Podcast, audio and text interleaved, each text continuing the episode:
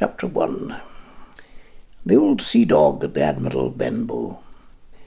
Squire Trelawney, Dr. Livesey, and the rest of these gentlemen have asked me to write down the whole particular about Treasure Island, from the beginning to the end, keeping nothing back but the bearings of the island, and that only because there is still treasure not yet lifted. I take up my pen in the year of grace 17 blank, and go back to the time when my father kept the Admiral Benbow Inn, and the brown old seaman with a sabre cut first took up his lodging under our roof. I remember him as if it were yesterday, as he came plodding to the inn door, his sea-chest following behind him in a hand-barrow.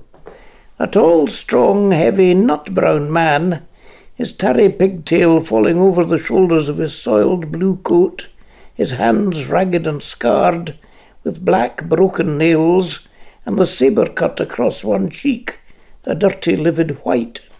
I remember him looking round the cove and whistling to himself as he did so, and breaking out in the old sea song that he sang so often afterwards. 15 men on the dead man's chest, yo-ho-ho, and a bottle of rum, in the high, old, tottering voice that seemed to have been tuned and broken in at the capstan bars. Then he rapped on the door with a bit of a stick like a handspike that he carried, and when my father appeared, called roughly for a glass of rum. Then when it was brought to him, he drank slowly like a connoisseur, lingering on the taste and still looking about him at the cliffs and up at our signboard.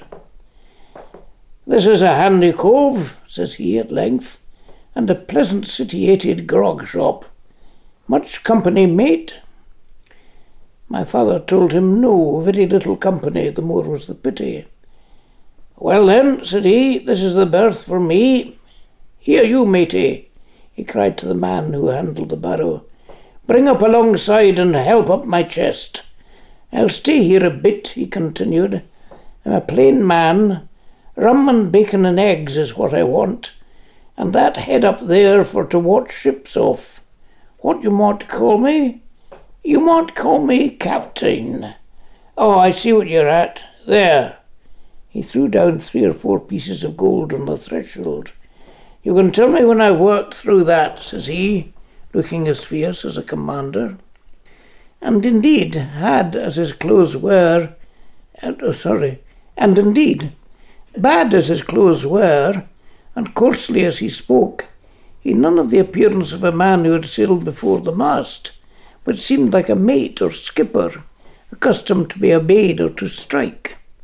The man who came with the barrow told us the mail had set him down the morning before at the Royal George, that he'd inquired what inns there were along the coast, and hearing ours well spoken of, I suppose, and described as lonely, had chosen it from the others for his place of residence, and that was all we could learn of our guest.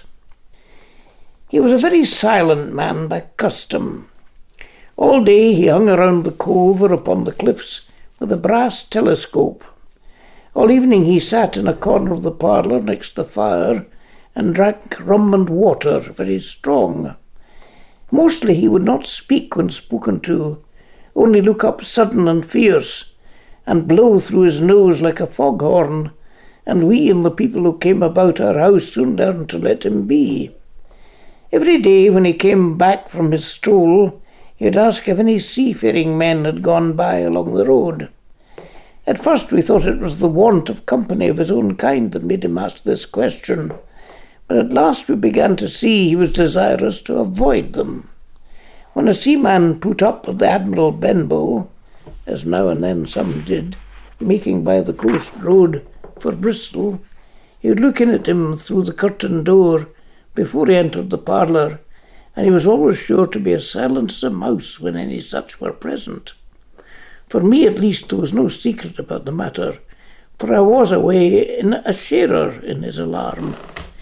He had taken me aside one day and promised me a silver 4pence on the first of every month, if I would only keep my weather eye open for a seafaring man with one leg, and let him know the moment he appeared.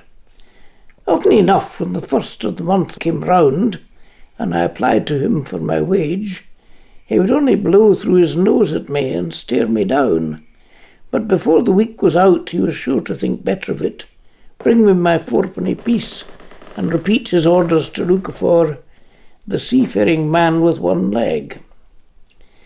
How that personage haunted my dreams, I need scarcely tell you.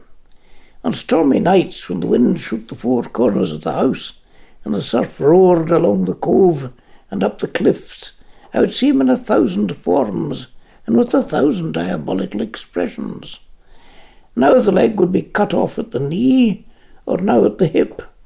Now he was a monstrous kind of a creature who had never had but one leg, and that in the middle of his body. To see him leap and run and pursue me over a hedge and ditch was the worst of nightmares, and altogether I paid pretty dear for my monthly fourpenny piece in the shape of these abominable fancies.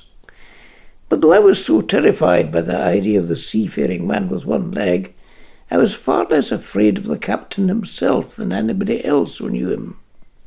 There were nights when he took a deal more rum and water than his head would carry, and then he would sometimes sit and sing his wicked old wild sea songs, minding nobody, but sometimes he would call for glasses round and force all the trembling company to listen to his stories or hear a chorus to his singing. Often I have heard the house shake with yo ho ho and a bottle of rum, all the neighbours joining in for dear life, with the fear of death upon them, and each singing louder than the other to avoid remark. For in these fits he was the most overriding companion ever known, for he would slap his hand on the table for silence all round.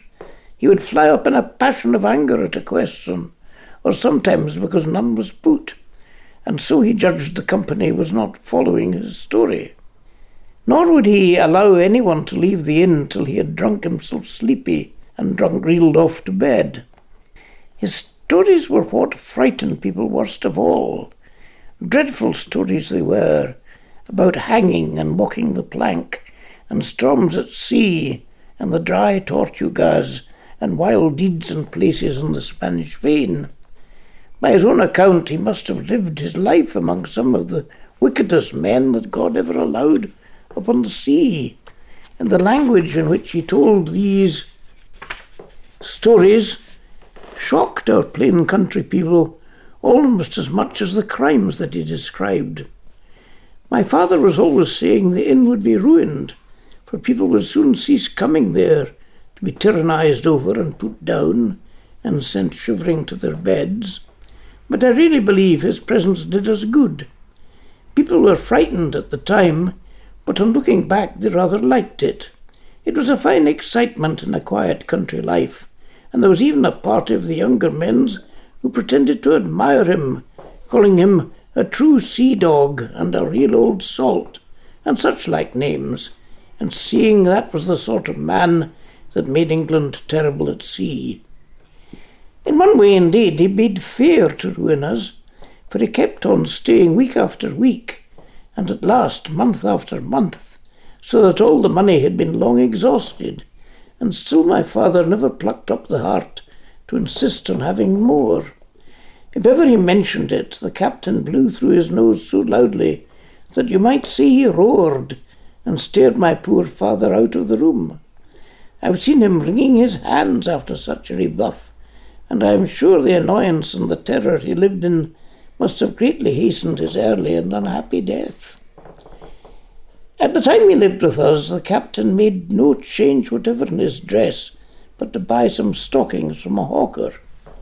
One of the cocks of his hat having fallen down, he let it hang from that day forth, though it was a great annoyance when it blew.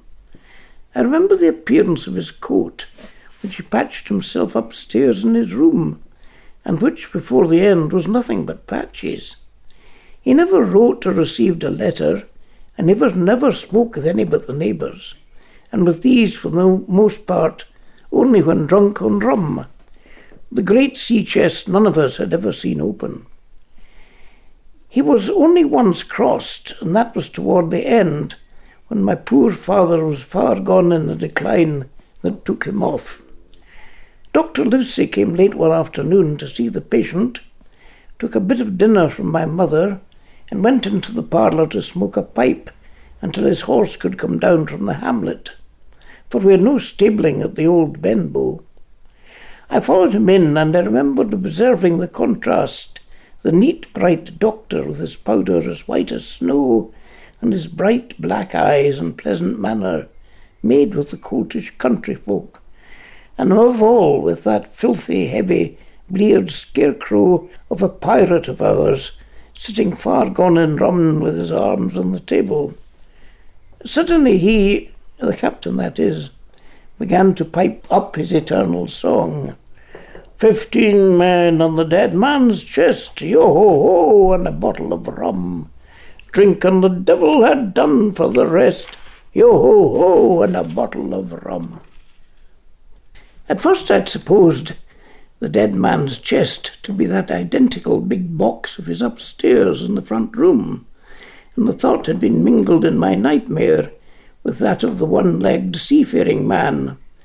But by this time we had all long ceased to pay any particular notice to the song. It was new that night to nobody but Dr. Livesey, and on him I observed it did not produce an agreeable effect, for he looked up for a moment quite angrily, before he went on with his talk to old Taylor, the gardener, on a new cure for the rheumatics. In the meantime, the captain gradually brightened up to his own music, and at last flapped his hand upon the table before him, and a way we all knew to mean silence. The voices stopped at once, all but Dr. Livesey. He went on as before, speaking clear and kind, and drawing briskly at his pipe between every word or two. The captain glared at him for a while, clapped his hand again, glared still harder, and at last broke out with a villainous low oath. "Silence there between decks." "Were you addressing me, sir?" says the doctor, and when the ruffian had told him, with another oath, that this was so, "I've only one thing to say to you, sir," replied the doctor, "that if you keep on drinking rum, the world will soon be quit of a very dirty scoundrel." The old fellow's fury was awful. He sprang to his feet, drew and opened a sealer's clasp knife, and balancing it upon the palm of his hand, threatened to pin the doctor to the wall. The doctor never so much as moved. He spoke to him as before over his shoulder, and in the same tone of voice, rather high, so that all the room might hear, but perfectly calm and steady. "If you do not put that knife this instant in your pocket, I promise upon my honour you shall hang at the next assizes." Then followed a battle of looks between them, but the captain soon knuckled under, put up his weapon, and resumed his seat, grumbling like a beaten dog. "And now, sir," continued the doctor, "since I now know there is such a fellow in my district, you may count I'll have an eye upon you day and night. I'm not a doctor only, I'm a magistrate, and if I catch a breath of complaint against you, if only for a piece of incivility like tonight, I'll take effectual means to have you hunted down and routed out of this. Let that suffice." Soon after, Dr. Livesey's horse came to the door, and he rode away. But the captain held his peace that evening, and for many evenings to come.